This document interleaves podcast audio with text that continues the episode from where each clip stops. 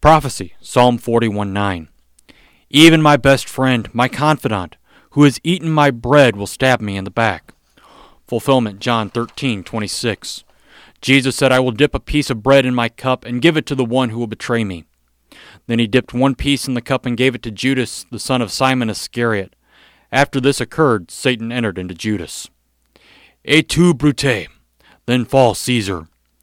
Those were Caesar's last words in Shakespeare's play. Caesar was absolutely surprised by the betrayal. But Jesus knew it was coming. He had given David the prophecy a millennium beforehand.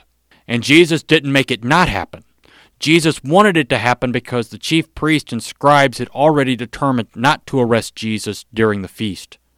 But Jesus was to die as the true Passover lamb. Amen.